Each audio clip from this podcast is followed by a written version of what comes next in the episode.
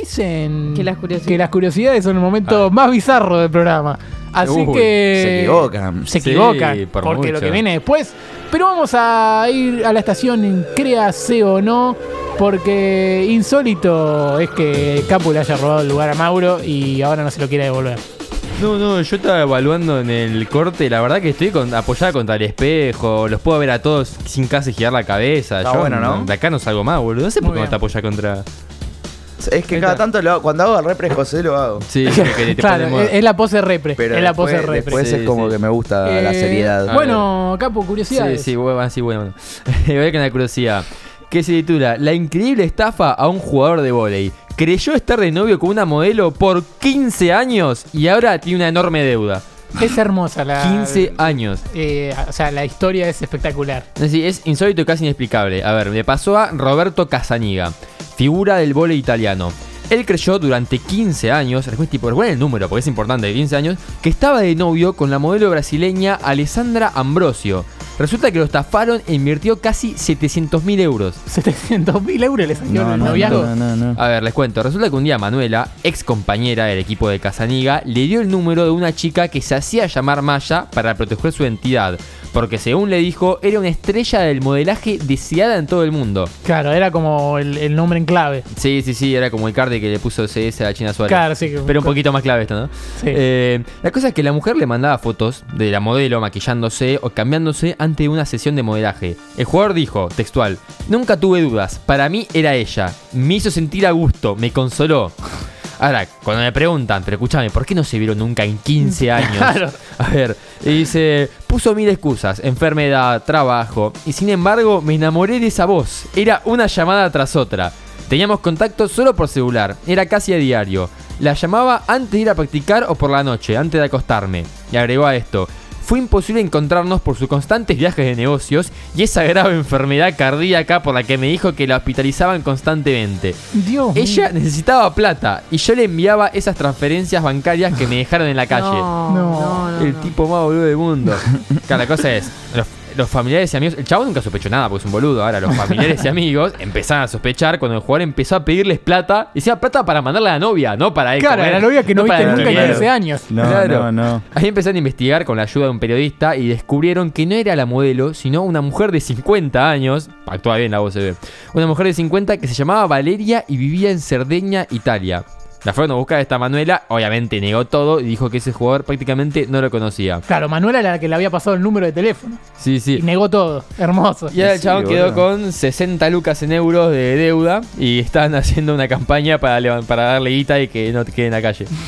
Capaz que todo mentira, boludo. capaz está entongado con la, la No, mina esta. Es que no se Tipazo. puede creer lo que hizo. Es no, un no, es tipazo. Es insólito. como boludo. esas, esas lesbianas que, mm, que decía que se que vivían lejos, se querían juntar Sí, es español. y les donaron una banda de guita y era mentira. ¿Se acuerdan? No, no, no. Una locura eso, No tipo por Twitter, me sí, sí, recuerdo. Una argentina que dice, no, mi- las minas, quiero ¿eh? que mi novia española venga porque quiero verla, nunca la conocí, esto y lo otro. Y dice, por favor, y ponen, no sé si el cafecito, no sé por dónde le pasaron plato. Sí, sí. Y le pasaron, tipo, yo qué sé, una bochadita y claramente se descubrió que era mentira. Creo que llegaron a 500 mil pesos, una cosa así. Sí, sí, sí, un una bocha más. de guita. Una banda.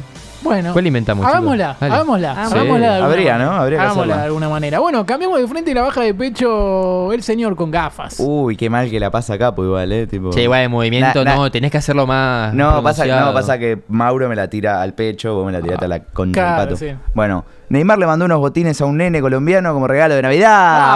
¡Vamos! Re temprano igual. Que el nene no tenía pie. En octubre, uy, uy, uy, Dios le da pan a quien no tiene dientes. Bájense, bájense.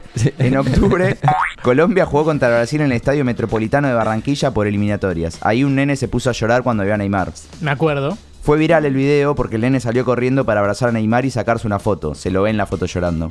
El chico se llama Neymar Herrera. Neymar. Eso no me pica en punta, Evil- boludo. Evil Neymar. El padre contó que Neymar dijo muy pronto lo, iba, lo voy a sorprender.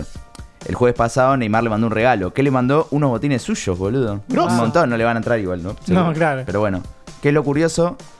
Y acá esto me da bronca. El padre del chico contó que el regalo quedará guardado hasta la Navidad para que el menor se vea sorprendido porque Ney cumplió con su promesa. Claro. O sea, literalmente todo el mundo sabe el regalo menos él. Para mí Claro. lo va a revender, boludo. Primero- ya estoy desconfiando Sí. de todo, Sí, ¿eh? Desconfío de todo. Sí, sí. Y además desconfío, primero de que no sos el padre. Después, eh, el pibe ya debe saber. Porque, o sea, sabemos nosotros acá en Argentina, claramente en Claro, el colegio uno le dijo, che, eh, tu viejo tiene guardado en el armario los botines Neymar. Vos sos el pibe que lloró en el video. Claro. sí. Sí. Y sabés que están los botines, ¿no? ¿Puedo ir a tu casa? ¿Cómo?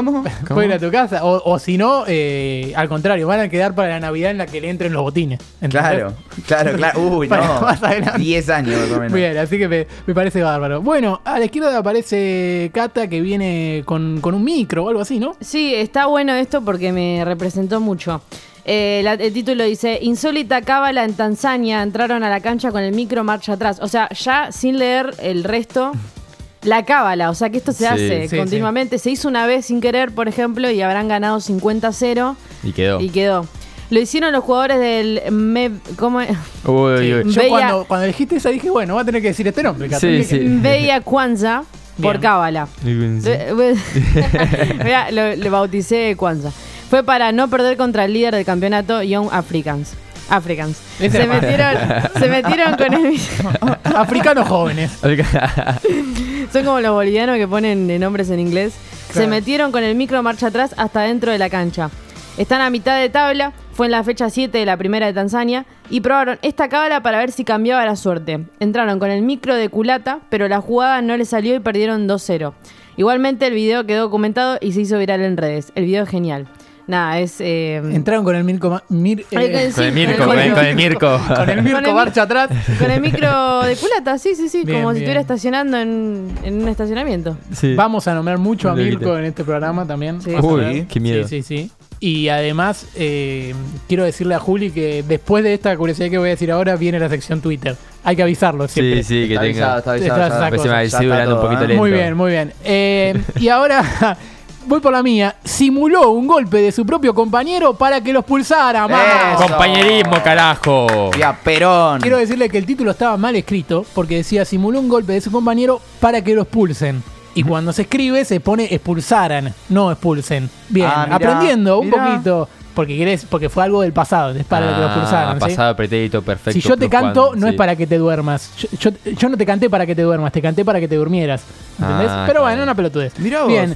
Eh, O sea que está mal dicho o puede ser la que el lenguaje escribe- haya mutado La hasta gente que se acepte. eh, se diciéndolo. Ah, se se aceptara, eh. Bueno, vamos hasta las 3 de la tarde hoy. Sí. Diciendo está bien, pero escribiéndolo se escribe así. Bien. Fue la primera división del fútbol noruego. eh, Se estaban jugando los minutos adicionados del partido entre Kristiansund y Viking.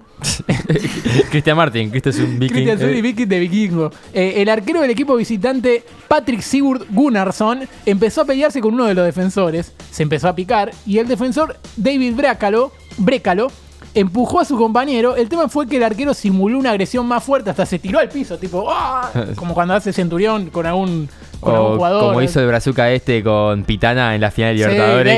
que le- sí, sí, le pegó en la espalda y se tiró de Lo piso. acabo mucho. Eh, al ver esta situación, el árbitro expulsó al defensor y el resto de los compañeros no lo podían creer, como diciéndole al arquero: ¿Por qué sos pelotudo? ¿Cómo te vas a tirar al piso con un empujón de tu propio compañero? Bueno, encima iban ganando 3 a 2. ¿Saben cómo terminó?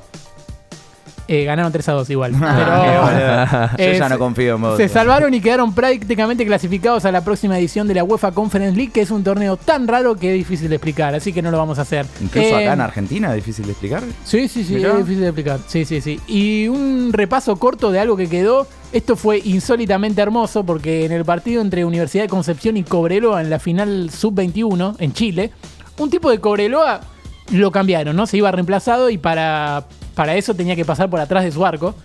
Y cuando iba a hacer gol de Universidad de Concepción, se metió en el medio del tumulto y la sacó de cabeza en la línea. Pero al principio no se habían dado cuenta. Y a, y a los minutos alguien, alguien se dio cuenta, cobraron penal y bueno, eh, les terminaron haciendo el gol y perdieron. Perdieron 2 a 0, pero vale mucho la búsqueda del chabón que se metió. Busquen el video si están en sus casas. Se mete un chabón, la saca de cabeza y vos decís, no parece que es un jugador que estaba reemplazado, un genio. Sí. Pero bueno, pasó eso.